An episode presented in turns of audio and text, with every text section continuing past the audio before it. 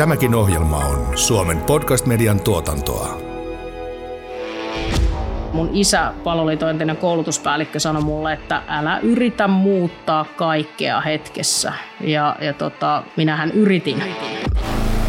Kuuntelet Suomen palloliiton podcastia valmentamisesta ja valmentajuudesta. Tämän jakson aiheena ovat virheet ja epäonnistumiset sekä niiden käsittely. Miten valmentajan tulisi käsitellä tekemiä virheitä niin itsensä kuin kollegoidensa ja pelaajiensa kanssa? Mistä löytää tukea huonoilla hetkillä? Keskustelemassa palloliiton tyttöjen huippujalkapallopäällikkö Marianne Miettinen sekä huuhkajien ja Helsingin jalkapalloklubin valmentaja Toni Korkeakunnas. Ohjelmaa juontaa entinen naamaajoukkue pelaaja ja nykyinen juniorivalmentaja Petri Pasanen. Nyt puhuu valmentaja.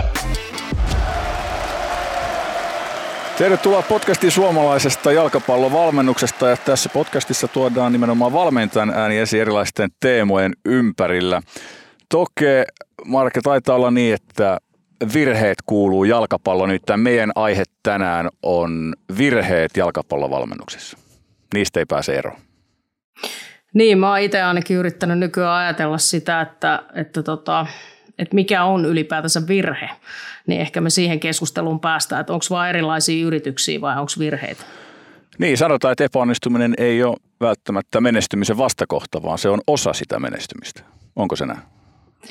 Niin kyllähän, kyllähän oppimisprosessin matkalle mahtuu kaikenlaisia yrityksiä ja kokeiluita ja, ja se vaatii sen, että sitten päästään ehkä siihen haluttuun tulokseen ja mun mielestä samalla kun keskustellaan, että mikä on virhe tai epäonnistuminen, niin pitäisi määritellä ensin, että mikä se onnistuminen on. Että se onnistuminen ei ole pelkästään se tulos siellä taululla, vaan on eri, eri, monenlaisia eri osatekijöitä, vaikka yhdessä suorituksessa, jossa joukkue onnistuu, missä voi olla pienempiä onnistumisia matkalla, vaikka sitten lopullinen onnistuminen ei ole vielä täydellinen, niin, niin se on iso ketju. Joo, ei se ole sinänsä virheiden tekeminen, niin se on niin kuin, niin kuin Markus sanotkin, niin se on osa sitä prosessia ja, ja tota se, niiden tekeminen antaa sitten taas mahdollisuuden oppia, oppia uutta ja ehkä sitten myöskin muuttaa jollain tavalla toimintatapaa, jos sen kokee, että on tehnyt jotain virheitä ja, ja tota, ehkä muuttaa jonkinlailla tavalla suuntaakin, mitä on tekemässä. Te olette molemmat pitkälinjan valmentajia, teillä on monta vuotta jalkapallovalmennusta takana osaatteko te kuvailla, miten teidän suhtautuminen epäonnistumisiin tai virheisiin on muuttunut näiden vuosien aikana? No siis varmaan se menee, menee se muutenkin se niin kuin valmentajana kehittyminen ja kasvaminen, sehän menee sillä tavalla, että sitä kun on, on nuoria, nuoria innokas ja, ja aika lailla osaa ja tietää kaiken. Ja tota, silloin ehkä nuorempana myöskin sit se tota, epäonnistumisen pelko ehkä suurempi ja siitä ainakin sen myöntäminen tai niiden niin kuin näkeminen on ehkä hankalampaa. Mutta sitten tämmöinen pitempi perspektiivi antaa sen, sen, sen niin kuin, tavallaan sen armollisuuden itselle että se, ja, ja, ja, ymmärryksen siitä, että, että tota, ne, ne, ne, virheet itse asiassa on, niin kuin tuossa äsken jo sanoin, niin ne on niin kuin sen oppimisen paikka ja, ja niin kuin, ei, ei myöskään niin kuin, ehkä sen uuden oppimisen kannalta niin on tärkeää, että välillä tulee vähän töyssyjä. Mutta että, että kyllä tänä päivänä osaa olla ehkä, ehkä tota, aika paljon armollisempi itselleen kuin silloin uran alkuvaiheessa ja ehkä myöskin semmoinen, mitä mä pidän hyvin tärkeänä ihan noin niin kuin ihmisenäkin olemisen, että osaa myös nauraa itselleen ja, ja, ja, ja sillä tavalla, että ei, ei ota niin kuin sillä tavalla itseensä, jos, jos niitä virheitä tekee. Että se on mun mielestä aika tärkeää tässä, tässä ammatissa, että, että tota, ymmärtää sen, sen niin kuin oman, oman tota, erehtyväisyytensä myös. Erinomaisesti toki to, sanottu ja mä ehkä koen just se iso, iso muutos on tapahtunut itse tuntemuksessa valmentajana. Ja, ja kun se löytyy, että mitä mä oon, missä mä oon hyvä, missä mä en ole riittävän hyvä, voinko mä löytää jotain ihmisiä siihen tiimiin, jotka on parempia kuin minä tietyissä osa-alueissa, niin se on auttanut virheiden käsittelyssä tai erilaisten yritysten käsittelyssä, jotka ei ole sit onnistunut silleen niin kuin on halunnut. Ja, ja myöskin sitten, kun vuosien varrella on tullut lisää osaamista, itseluottamus on parantunut, niin silloin on ollut helpompi myös sanoa pelaajille se, että mä en tiedä kaikesta kaikkea tai että mä mokasin, kun ei ole tarvinnut todistaa koko ajan, että on riittävän, riittävän osaava, mitä, mitä silloin nuorena valmentajana piti ehkä, ehkä paljon tehdä, että saa sen, saa sen pelaajien luottamuksen. Niin noi on ainakin mulla muuttunut tosi paljon. siinä on varmaan Marke eroa, että kokenut valmentaja sanoo noin asiat pelaajille siinä kopissa, koska silloin on uskottavuutta, kun pelaajat tietää, että tämä valmentaja on, on kokenut. Se, että nuori valmentaja sanoisi ihan samat sanat, niin se ei varmaan semmoista samanlaista vaikutusta yksinkertaisesti ole, koska sitä uskottavuutta, se tulee vain ajan kanssa. No en mä tiedä, onko se noinkaan. Siis kyllähän pelaajat arvostaa, nyt kun mä katson tuossa omaa staffia, eli nuorten maajoukkojen valmentaja, niin pelaajat arvostaa sitä, että valmentaja tekee kovasti töitä ja, ja sanoo myöskin sit, jos ei jostain tiedä, niin että mä selvitän ja, ja mä yritän löytää vastauksia näihin ja, ja on inhimillinen ja uskaltaa myöntää myös sen. Mutta sitten se kokemus tuo siihen kyllä sit sen lisäsäväyksen, että sä olet elänyt jonkun asian niin, että sä et puhu vaan teoriatiedosta, vaan, vaan sä oot sen, niin varmasti se tuo siihen lisää, mutta kyllä mä sanoisin, että, että varmasti ihan samanlainen luotettavuus ja uskottavuus on meidän tämänhetkisillä nuorten valmen, maajoukkojen valmentajilla, jotka ei ole vielä vaikka EM- tai MM-kisoissa ollut, niin siinä matkalla, koska sitten siinä staffissa on erilaisia ihmisiä, jotka pystyy täydentämään heitä.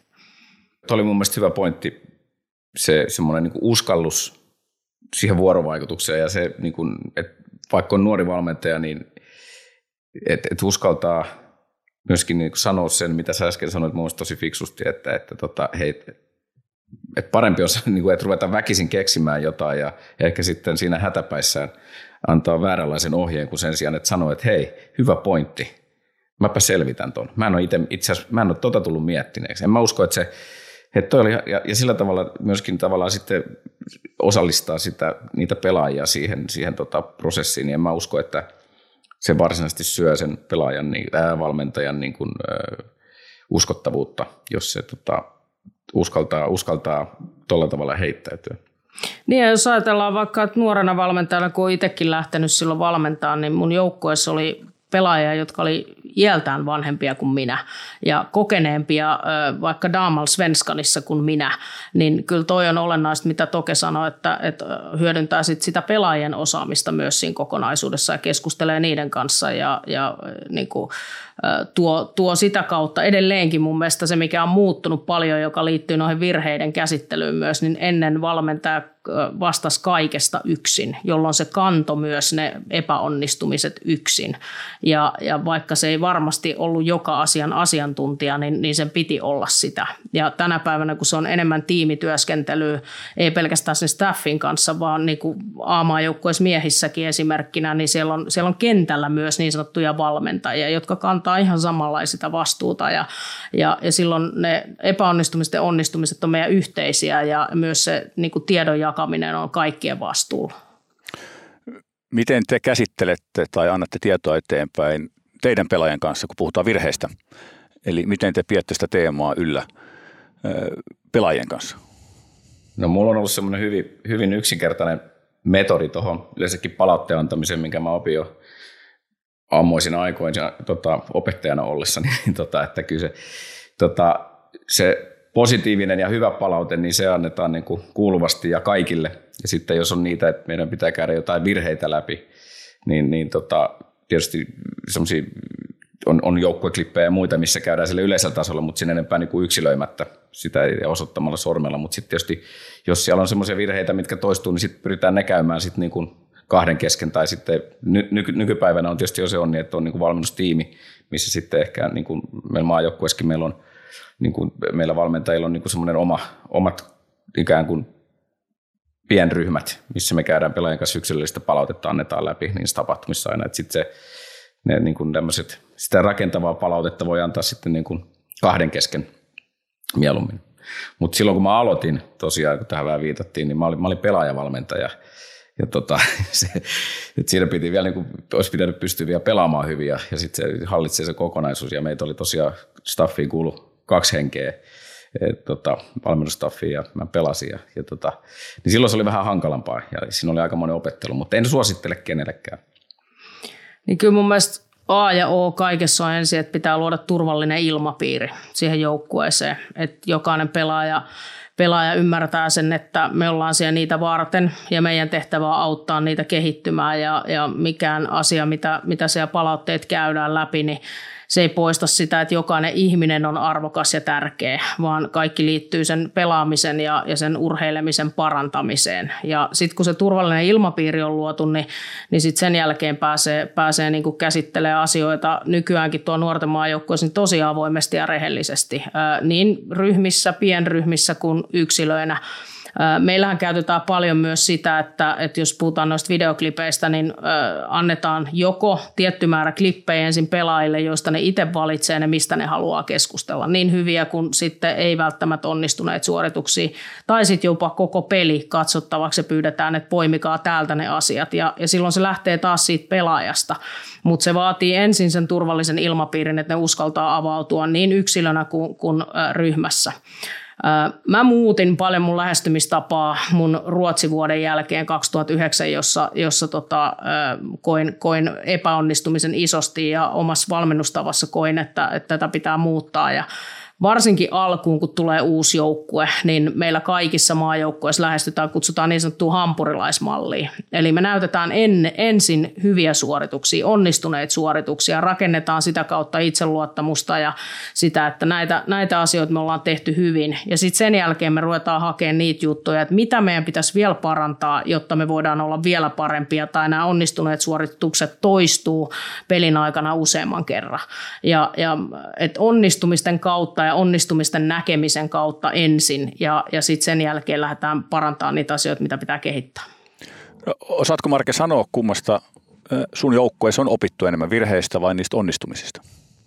No kyllähän, jos mietit itse vaikka Peetu sun omaa pelaajauraa tai, tai valmentajana tai pelaajana toke tai minä, niin kyllähän niin kuin, uh, upeimpia hetkiä on ollut, mitkä jää tuonne takaraivoon niin kuin, uh, positiivisena energiaa antavana, niin on ne hyvät asiat tai ne hyvät kommentit, mitä valmentaja on sanonut.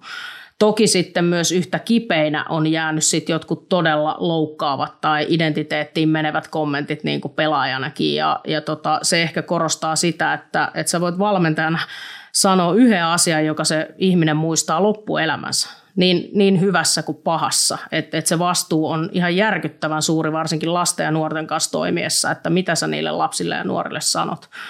Mutta kyllä mä väitän, että, että kun sä vahvistat niitä onnistumisia, niin niitä onnistumisia tulee, tulee, tulee. Mutta sitten jos sä haluat kehittyä, niin sitten sun välillä pitää mennä myös sinne epämukavuusalueelle ja tehdä niitä asioita, missä sä et ole hyvä ja vielä. Ja kestää myös se, että pelkästään onnistumisten ruokkiminen ei opeta sua välttämättä uusia asioita. Et, et, et, Mutta kyllä ne on vahvistunut ne hyvät asiat. Toki, entäs sulle, kumpi sulle on vahvempi tunne? Puhutaan valmentajana se, että epäonnistuu, tekee virheen tai että onnistuu tosi suuresti? Kumpi tuntuu niin kuin enemmän? Ää, no siis kyllähän onnistumisen tunne on, niin kuin, on, on tosi, tosi tota, en mä tiedä, ihmismielikin on sille ainakin, ainakin oma sille armollinen, että ne muistaa niin kuin päällimmäisenä ja ne jää mieleen ne, ne mielettömät ää, onnistumisen tunteet, mutta, tota, mut, mut toki sitten taas niin kuin tietyllä tavalla sen kehittymisen kannalta niin kuin valmentajana, niin monesti ne, ne, kun se asia ei ole mennyt ihan niin kuin, niin kuin Strömsössä oli ajatellut, niin tota, kyllä ne on ehkä ollut sit niitä niin kuin, niin kuin kehittävimpiä paikkoja, varsinkin jos pelaa vielä siihen nuorena saat yle, aika usein, että sä saat semmoinen niin yhden one trick pony, että sulla on se yksi juttu, mihin sä uskot ja sä taot sitä. Ja sitten jotenkin, että sitä matkan varrella se tajunta vähän laajenee ja, ja, ja sitten kun niitä, niitä tota, että itse mä oon opetellut semmoisen, että, että kun on, on tullut kokenut, että on tullut virheitä, niin siinä, mun, mulla on niin semmoinen tarve heti, tai mulla, no itse asiassa vaikka hävityn pelin jälkeen, silloinhan mä koen niin kuin epäonnistuneen valmentajan, niin vaikka, vaikka tota,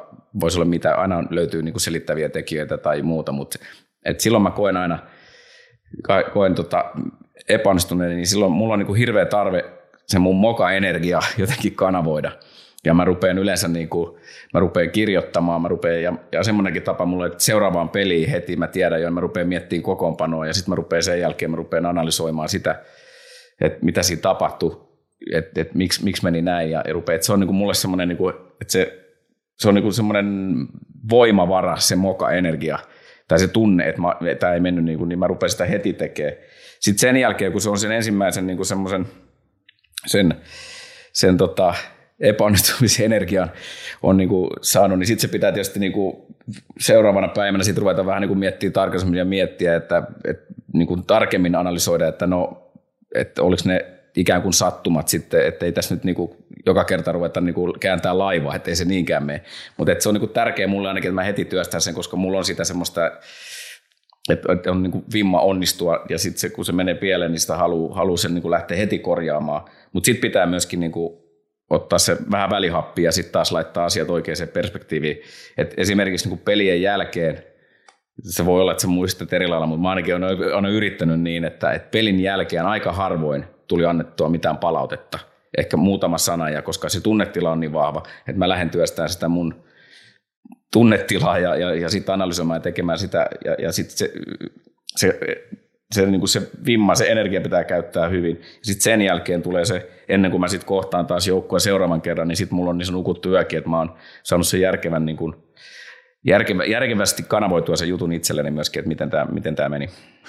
Toki sanon varmaan, että varmaan on myös samaan aikaan valmentajia, jotka oikein tavoittelee tuota samaa tunnetilaa, jotta pääsee sen jakamaan joukkojen kanssa, koska se on heidän omassa valmennusfilosofiassaan sitten taas tosi tärkeä hetki. Kyllä, joo, mutta mä oon aina kokenut se, koska mä, oon, mä elän aika voimakkaasti tunteella noissa peleissä. Ja, sit, et, et mä, ja mä tunnen itseni, mä opettelin hyvin aikaisessa vaiheessa sen, että se pelin jälkeinen tila ei ole se oikea tila mun ruveta antaa mitään palautetta, koska se tulee sanottu jotain semmoista, mitä varmaan katuisi. Ja, ja sitten sen, ja, ja, ja sit sen jälkeen tavallaan, kun tämä prosessi on käyty, niin sitten vielä niin kuin vähän, vähän myöskin, niin kuin, että jos, jos nyt itse on jotain niin kuin oikeasti sitten että se on it, itsellä on mennyt jotain, niin sitten ehkä mun tyyli on myöskin se semmoinen tietynlainen musta, musta huumori ja vähän ehkä myöskin nauraa sit itselleni, jos, jos on niin kuin, että pystyy, pystyy sen tekemään. Ja semmoinen sarkasmi on tietysti mulle ollut aina semmoinen tietynlainen niin kuin, ää, tapa myöskin niin kuin, niitä, niitä, niitä, sitä tuskaa, tuskaa tota, vähän niin kuin jakaa, mutta niin kuin, et, että, et matkan varrella ainakin on oppinut itse, itse nauramaan itselleni ja, ja sille, että, että että et, ei, ei se aina mene niin kuin, niin kuin pitäisi. Kyllä mä tunnistan ton ihan sama ja kyllähän tässä niin kuin kaikki pelaajat ja valmentajat haluaa kehittyä. Eli, eli se, se niin kuin drive toi, mitä Toke kuvaa tuossa, niin, niin mun mielestä se liittyy siihen itsensä ja joukkueensa ja sen pelin ja pelaajien kehittämiseen. Ää, ja ja tota, silloin se ei toivottu tulos tai ei toivottu tapa pelata tai onnistumiset, niin, niin se puskee sua siihen, että mä haluan ratkaista tämän ongelman ja mä haluan kehittyä ja tehdä tämän paremmin. Ja kaikkihan me tavoitellaan silloin sillä sitä onnistumista. Että sehän on se, se kohde sit, mitä kohti mennään. Ja, ja sitten kun miettii noita isoja juttuja, niin kyllähän ne niin kuin edelleenkin, jos mä rupean pohtimaan sitä hetkeä, kun ekaa kertaa päästiin EM-kisoihin tai siellä voitettiin pronssia ja niin edespäin, niin mä saan sellaiset tunnereaktiot, mitä mä en saa mistään epäonnistumisista niin kuin positiivisella tavalla. Mutta sitten siinä hetkessä, niin se meni, he, se meni tosi nopeasti ohi. Ja, ja se niin kuin, jotenkin se flow-tila, se kestää sen hetken ja sitten seuraavaksi tuli heti, että mitä seuraavaksi, mitä tehdään seuraavaksi, mitä pitää muuttaa tai mitä pitää kehittää. Että se onnistumisen tunne kestää sitten loppujen lopuksi, se on aivan semmoinen ohikiitävä hetki. Ja kaikki, kaikki, mitä me tehdään, niin mehän tehdään sitä varten, että me koettaisiin niitä hetkiä.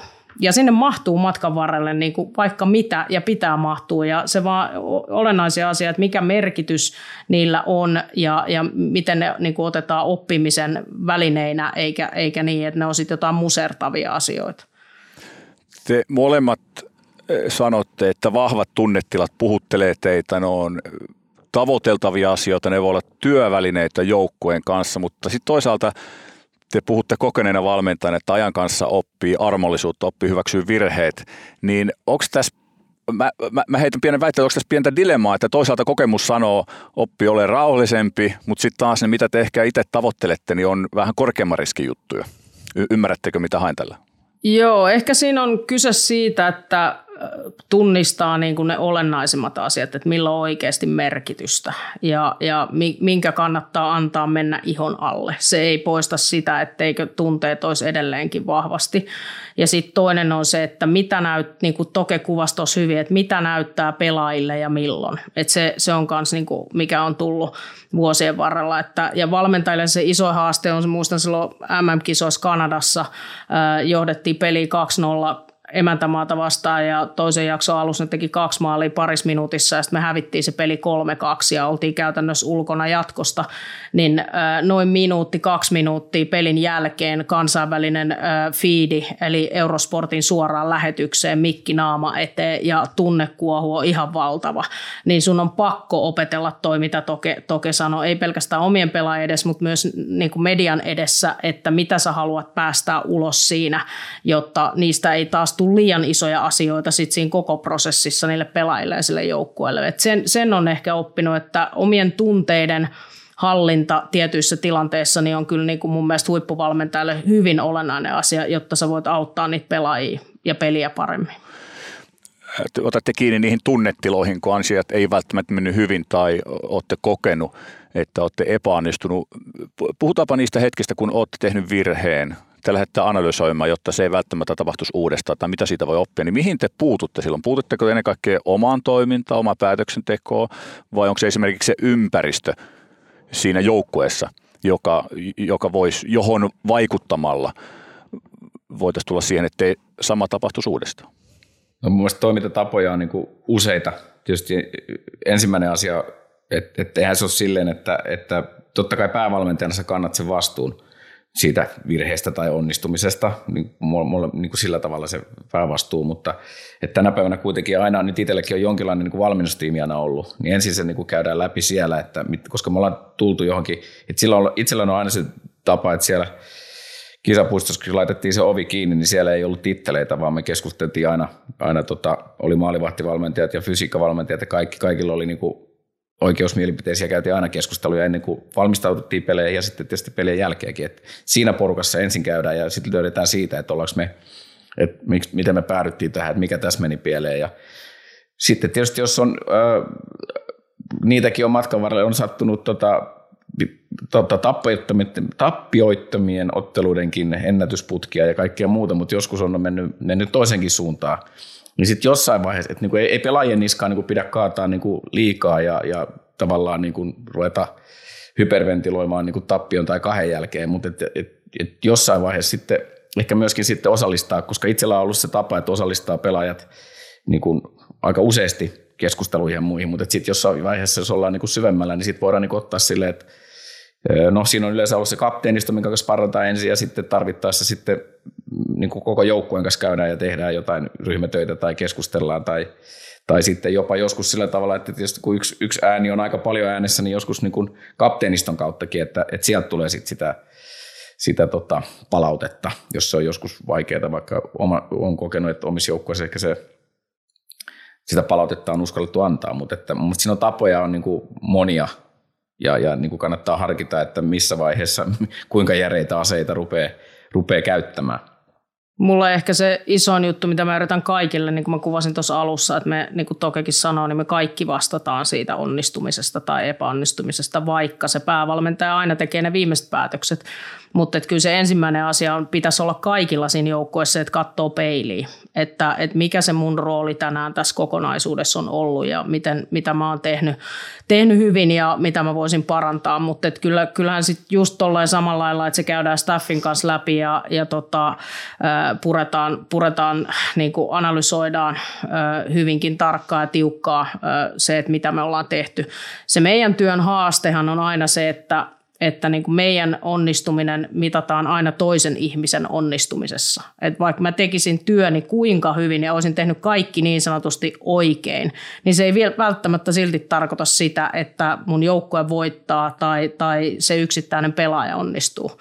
Ja sen takia mä vapaa-ajalla nautin vaikka talon maalaamisesta, kun mä näen sen ihan suoraan sen oman käden jäljen, että nyt mä oon mokannut, kun toi maali valuu tossa, tai nyt mä oon onnistunut, kun se, se pysyy ja näyttää hyvältä.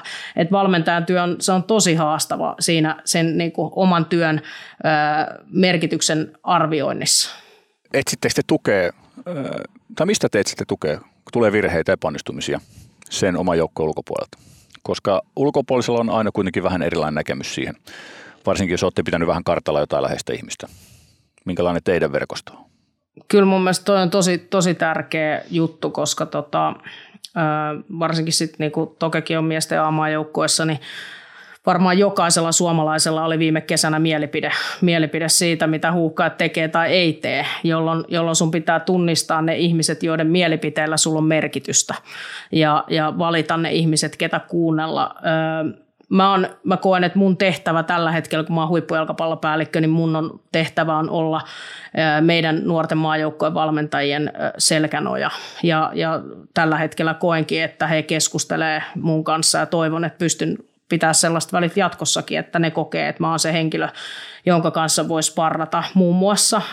Itellä, itellä sitten on niinku, tietenkin niin kuin perhe, ja se ei liity välttämättä siihen peliin. että kun on tullut iso epäonnistuminen, jäätiin maalierolla ulos EM-karsinnoista, vastustaja teki 90 plus 2 minuuttia tasotuksen, niin, niin kun mä sieltä kopista pääsin bussiin litimärkänä, mutasena, ää, vielä, vielä va- vaatteet vaihtamatta, niin se ensimmäinen puhelu oli kotiin. Ja, ja silloin tulee se myöskin se jotenkin se identiteetti, että, että sä oot hyvä ihminen ja merkityksellinen ihminen, vaikka sä olisit epäonnistunut työ työssä ja kokenut iso, ison epäonnistumisen ja, ja muuta, niin, niin se, se on mulle tärkeää, että löytyy ihmisiä niin kuin perhepiiristä, jo, joilla sillä jalkapallolla ei ole välttämättä mitään merkitystä noiden isojen juttujen epäonnistumisen jälkeen. Ja sitten tietenkin on muutama kollega ja itseäni kokeneempa mun entinen esimies Andre Jägers on sellainen, jota, jonka kanssa sparraan paljon ja mulla on sitten lisäksi vielä Norjan naisten maajoukkojen valmentaja Martin Sjögren on mun mentori UEFan, UEFan mentorointiohjelman kautta ja ne on sen verran kokeneita kettuja vielä kovemmissa liemissä pyöritetty että, ja riittävän ulkopuolisia, mutta riittävän niin kuin sisällä tietää meidän jutuista, mutta sitten isossa kuvassa kokonaista jalkapallosta maailmassa niin paljon, että sitten ehkä saa vähän perspektiiviin vähän paremmin tietyt meidän pienemmät epäonnistumiset. Niin kai se Marke on niin, että pohjoismainen kontakti niin ymmärtää vielä suomalaisia arvoja, ymmärtää meidän kulttuuria, ne pystyy vähän peilaamaan niitä mielipiteitä myös siihen. Just näin, ja Andrehan oli seitsemän vuotta Suomessa ja naisten maajoukkojen päävalmentaja. Ollaan yhdessä rakennettu tuota pelaajakoulutuslinjausta ja tuntee, tuntee suomalaiset pelaajat, pelaajat edelleenkin hyvin ja, ja meidän pelaajakehityksen. Niin, ja hänellä on siellä omassa seurajoukkueessa Linköpingissä suomalaisia pelaajia, niin koen, että sen takia on, on hyvä. Ja sitten tuossa Martin, Martin toiminut myös Ruotsissa, ruotsalainen valmentaja ja Norjassa, niin ymmärtää sen kontekstin just niin kuin kuvasit. Toki mitä mieltä sä oot suomalaisesta jalkapallovalmentajayhteisöstä? Onko meillä semmoinen ilmapiiri, että me voidaan hakea tukea, voidaan ehkä vähän tuntemattomillekin soittaa ja vähän peilata oman jaituksessa?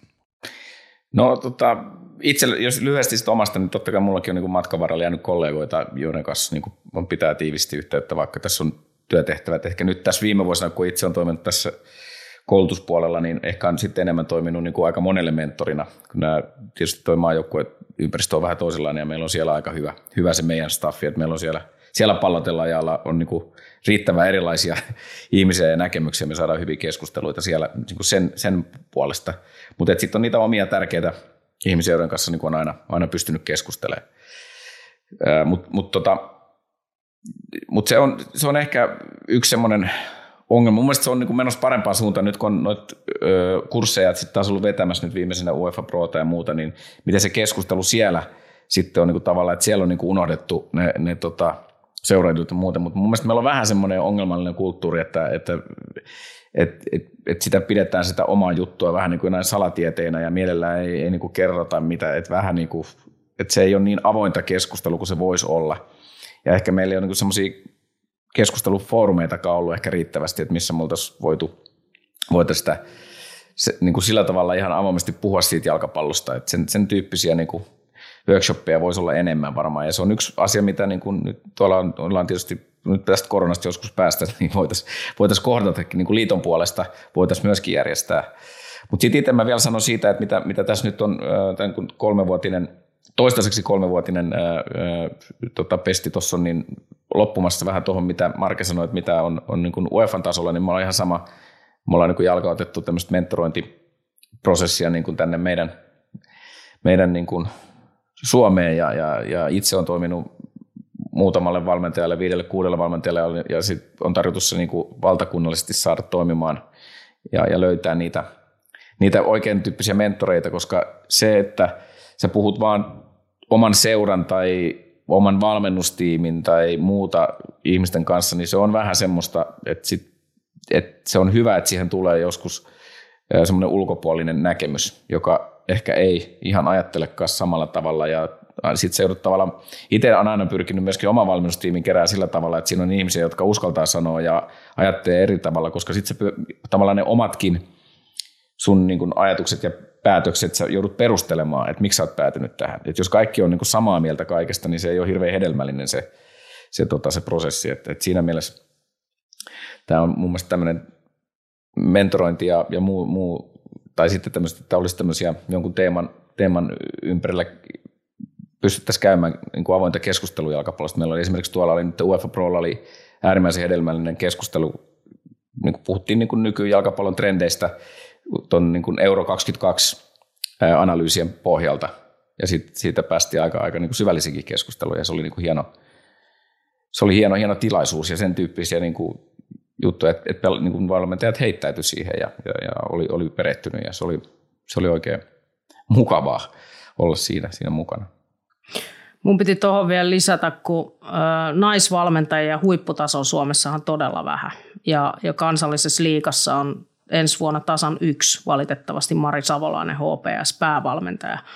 Niin ö, mä sain semmoisen mahdollisuuden Suomen valmentajat on järjestänyt semmoisen ohjelman kuin Valmentaa kun nainen hanke. Se on pallolajilla jo loppu, mutta sitä kautta tutustuin jääkiekkovalmentaja Saara Niemeen, joka nykyään on IFK on päävalmentaja. Niin mulla oli ihan fantastinen semmoinen pienryhmä, missä on Satu Kaski, psykologi ja, ja Sini Forsblom oli silloin Ringetteliiton puheenjohtaja ja Saara, niin eri lajeista nämä ihmiset, mutta ne oli vastaavassa niin kuin asemassa tavallaan lajissa, jossa, jossa itse olin ja se, että mä se löysin vertaistu tukea, kun se Saara oli se ainoa nainen siellä jääkiekkoliiton siellä maajoukkojen valmentajien porukassa ja niin edespäin, niin, niin kyllä mä niin kuin suosittelisin myös sitä, että, että etsii toisista lajeista vertaistilanteessa olevia ihmisiä, jos, jos omasta lajista ei löydy. Ja myöskin sen avaamisen niin kuin oli hieno kuulla, miten lätkä lähestyy asioita ja oppii sitä kautta vielä enemmän. Että ei oltaisi futiksessa, vaan myöskään siellä omassa pienessä boksissamme.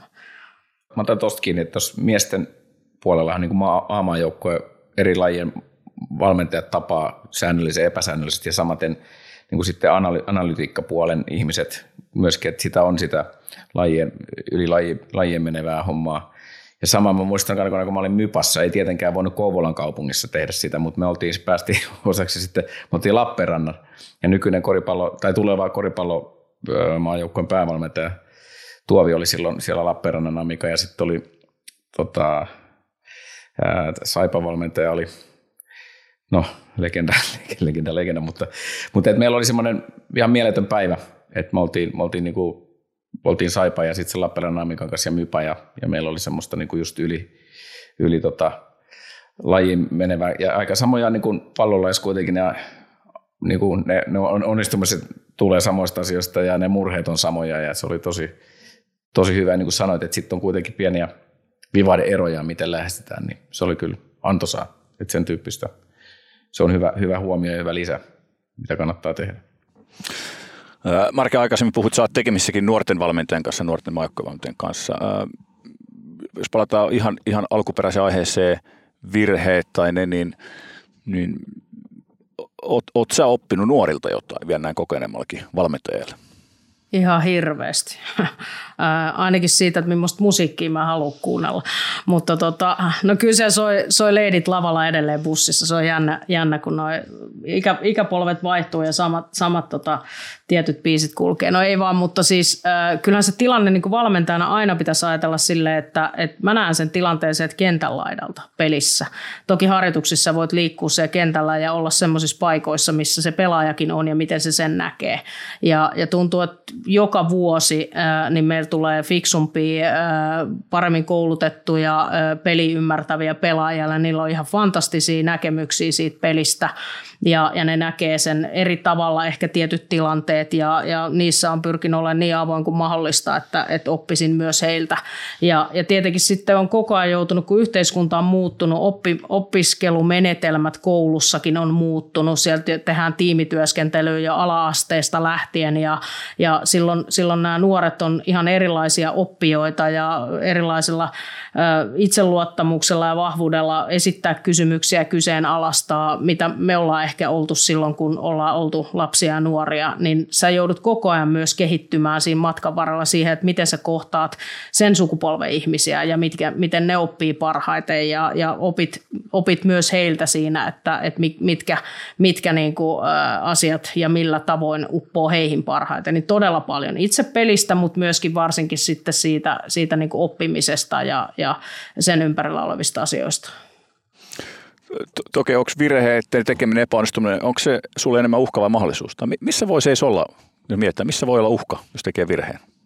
No varmaan siinä jossain vaiheessa tarpeeksi tekee samoja virheitä, niin sitten tulee se, että työpaikka menee, mutta, tota, mutta, mutta tohon, tohon noin, niin kyllä mä sen enemmän näen sille mahdollisuuden. Kyllä mä itse koen sen niin, ja ihan niin kuin puhun pelaajillekin siitä, että, että ihan sama se on pelaajan kehittyminen, että jos ei se koskaan uskalla epäonnistu, niin eihän se voi kehittyä. Silloinhan se vaan tekee sen aina sen safety-suorituksen ja samalla tavalla, jos se valmentajana niin uskalla välillä vähän kokeilla ja, ja, ja ottaa riskejä, niin sitten se on sitä samaa aina. Että, että kyllä se mä niin sen näen niin kuin isona mahdollisuutena, että sä kehityt ja uskallat. Ja tuosta vielä pakko ottaa kiinni, mitä, mitä Marke sanoi nuorista, niin me, meillä on tässä itse ollut taas niin kuin hienoa vähän niin kuin jäsenellä taas, tuossa Veikkausliiga kun kymmenen vuotta vielä ajeli tuossa ympäri Suomea ja, ja tota, oli päävalmentaja pienissä organisaatiossa, niin se itsensä kehittäminen jää niin kuin aika, aika pieneen osaan, että se on niin kuin selviytymistä päivästä toiseen. Niin nyt kun oli tämän ää, kolmen vuoden pesti tässä palloliitossa ja, ja sitten tuli tämmöinen niin kuin lottovoitto, että, että pääsin teknistaktisen työryhmän vetäjäksi, että me niin kuin uusittiin kaikki nämä koulutukset UEFA B ja A oli vetämässä sitä työryhmää ja siinä tavallaan sitten oli, mulla oli myöskin tämmöisenä vanhana kansankynttinä oli se ajatus, että maailman syleilevä ajatus, että otetaan kokeneita ja sitten uuden sukupolven valmentajia tekemään tätä työtä. Ja siinä, sanotaan, että siinä oli pieni yhteensovittaminen, että me saatiin se työryhmä käyntiin, mutta, mutta sitten kun se lähti, niin kyllä mä tosi paljon opin niin kuin nuoremman polven myöskin valmentajilta ja sitä, miten sitä peliä nykyään – niin kuin miten, miten päästään syvemmälle detaljitasolle ja muuta. Ja, ja, ja et se, oli, se oli tosi ää, itselle tosi hyvä kokemus, että joutui niin kuin taas punnitsemaan ja, ja, ja sitä, että miten, miten sen jalkapallon niin itse pelinä niin kuin, ää, palastelee, niin tuli, tuli tosi paljon lisää ja koen olevani tällä hetkellä aika paljon taas valmiimpi valmentaja kuin mitä, mitä esimerkiksi pari kolme vuotta sitten, kun mä viimeksi valmensin liigassa. Ja sama tietysti, että on saanut analysoida huipputason jalkapalloa tuossa A-maajoukkuessa, että on, se on ollut se juttu. Että, että kyllä se semmoinen niin jatkuva oppiminen ja toiselta oppiminen ja tietysti itse oppiminen, se on, niin kuin, se on, se on niin kuin täysin niin kuin pakonomasta, jos meinaa menestyä periaatteessa. Että kyllä se, että, että vierivä kivi ei sammaloidu, vaikka se olisi vähän, vähän niin kuin kokeneempikin kivi. Että, että, tota, että kyllä mä koen sen tosi tärkeänä. Niin mä ehkä ajattelen silleen, taas palatakseni siihen, mitä alussa sanoin, että mikä on virhe, että, että niinku, vai onko vaan erilaisia yrityksiä. Kukaan tahallaan tuskin epäonnistuu että et sulla on joku perustelu siihen, miksi sä oot tehnyt sen valinnan just siinä tilanteessa. Niin valmentajana, sä oot valinnut joku taktiikan tai sä oot valinnut tietyt pelaajat tai tietyn valmistautumisen otteluun ja muuta, ja sulla on ollut se tieto, mikä sulla on sillä hetkellä ollut, ja sä oot tehnyt ne päätökset sen perusteella. Ja se ei välttämättä ole virhe, se on siihen tilanteeseen sopiva ratkaisu ollut niin, mutta sitten jälkikäteen sä ehkä havainnoit jotain asioita, mitä olisi voinut tehdä toisin. Ja, ja tota, sä vaan tarvit niitä siihen oppimiseen, että vaan se, että miten niihin suhtautuu, mutta, mutta tota, en usko, että kukaan tahallaan haluaa epäonnistua. Mua kiinnostaa konkreettiset tarinat aina. Osaatte sitten nimetä mulle tilanteita, että te olette jossain tilanteessa vähän niin kuin lyönyt vaan päätä seinään. Luulette, että olette ehkä korjannut virheen tai toimintatavan, mutta ei ole vaan tapahtunut muutosta. Eli olette ollut ehkä jopa liian itsepäisiä liian kauan. Tuleeko mieleen mitään? No kyllä mulla tulee koko se mun ruotsivuosi 2009. tulee aika pitkä tarina, jos, jos käydään kaikki läpi, mutta, mutta siis se lähtökohta oli mulla se, että mä menin sinne kaksi kuukautta ennen sarjan alkua nousia joukkueeseen, jossa oli käytännössä kolme pelaajaa, jotka oli pelannut, pelannut tota Damasvenskania aikaisemmin. Ja mun isä, paloliitointinen koulutuspäällikkö, sanoi mulle, että älä yritä muuttaa kaikkea hetkessä. Ja, ja tota, minähän yritin. Ja se lähti siitä, että yritin ajaa uutta pelitapaa, uutta pelisysteemiä, täysin erilaisia rooleja pelaajille, mihin ne oli tottunut vielä, vielä tota paskalla ruotsin kielellä siihen aikaan. Ja, ja se, se, niin kuin se itsepäisyys nimenomaan tuossa, niin mitä Toke kuvasi nuoren valmentajan ajatusmaailmasta, että a, mä tiedän kaiken, mä osaan kaiken, mä oon niin hyvä, että mä tämän kahdessa kuukaudessa lyön sisään. Ja, ja myöskin sit se, että on vain yksi tapa pelata jalkapalloa, joka on se minun tapani. Ja, ja se oli se isoin, isoin virhe. Ja mä hakkasin koko kevään päätäni seinään. Ja, ja tota, sitten kun tuli tappioita riittävän paljon, niin sitten mä rupesin ekaa kertaa kyselemään jotain pelaajiltakin. Silloin oli Jessica Julin, joka oli meidän aamajoukkojen aamajoukkueessa pelasi silloin ja sitten mä kyselin Jessiltä, että, että mitä kannattaisi tehdä, niin sanoin, että no kannattaisiko meidän nyt palata siihen, mitä tämä joukkue on tehnyt aikaisemmin ja se on niille tuttu ja turvallinen, että jos sillä lähettäisiin yrittää etsiä pisteitä. Ja sitten mä nöyryin ja mä sanoin, että ok, mennään sillä, mutta ei me siltikään saatu pisteitä, mutta, mutta tota, se itsepäisyys nimenomaan siinä alussa, niin äh, nykyään tekisin sen aika toisella lailla, jos menisin tollaiseen tilanteeseen tai sitten miettisin ylipäätänsä, että menenkö tuohon tilanteeseen että onko mulla mahdollisuus muuttaa kaikkea niin lyhyessä ajassa, jos se on se, mitä pitää tehdä, että saa tuloksia aikaiseksi. Kuulostaa, että sä kannat tätä oppia. Kyllä loppuvalmentajaura olisi aina mukana. Kyllä. Toki entä sulla? Tuleeko mieleen mitä? No joo, siis on varmasti tehnyt sen jälkeenkin virheitä, mutta, mutta kyllä mullakin menee, menee tota sinne tietyllä tavalla uran alkupuolelle. Ja itse asiassa 2004, kun mä olin Hämeenlinnassa, sain ensimmäistä kertaa olla Veikkausliikas päävalmentajana. Tietysti vähän, vähän niin kuin joukkue, tai kesken kauden ja, ja tota oli, oli sitten kaikkea tapahtui taustalla ja mennä niihin, että ne on tietysti aina voi selitellä, mutta tota, mulla oli todella nuori joukko ja sitten oli hyvin myöskin niin kuin idealistinen nuori valmentaja, kun sai sen sauman, niin tota, myöskin pyrittiin, pyrittiin tota, ehkä pelaamaan niin kuin sellaista jalkapalloa, mihin meidän niin kuin edellytykset ei ihan riittänyt, mutta se oli, se oli kaunista ja muun muassa muistan vieläkin, että HJK silloinen valmentaja Keith Armstrong, joka tosiaan oli mun entinen valmentaja, niin ehkä se lohdutti nuorta kollegaa, että paras jouk- parhaiten jalkapalloa pelaava joukkue hänen aikanaan putoo veikkausliigasta.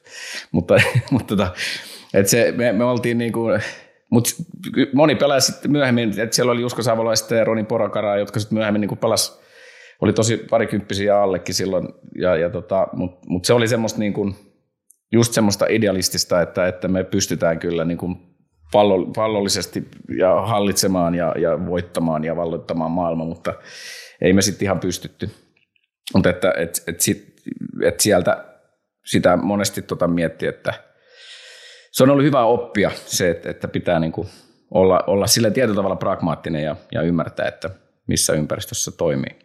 Hienoja pohdintoaiheista, virheitä, niiden käsittely. Kiitoksia Toni Korkeakunnasta, kiitoksia Marianne Miettinen, kaksi ikuista oppia nyt ja jatkossa. Kiitoksia. Kiitos. Kiitos paljon. Kiitos kun kuuntelit Nyt puhuu valmentaja podcastia. Seuraavan jakson aiheena on muodonmuutos pelaajasta valmentajaksi. Millainen on hyvä valmentajapolku uransa lopettaneelle pelaajalle ja mitä sudenkuoppia matkalla on? Kokemuksistaan kertovat entiset pelaajat Mikkelin palloilijoiden päävalmentaja Juha Pasoja ja Turun palloseuran päävalmentaja Juunatan Juhansson. Seuraa podcastia Spotifyssa tai tilaa ja arvostele se Apple Podcastissa. Näin kuulet aina uudet jaksot heti niiden ilmestyessä.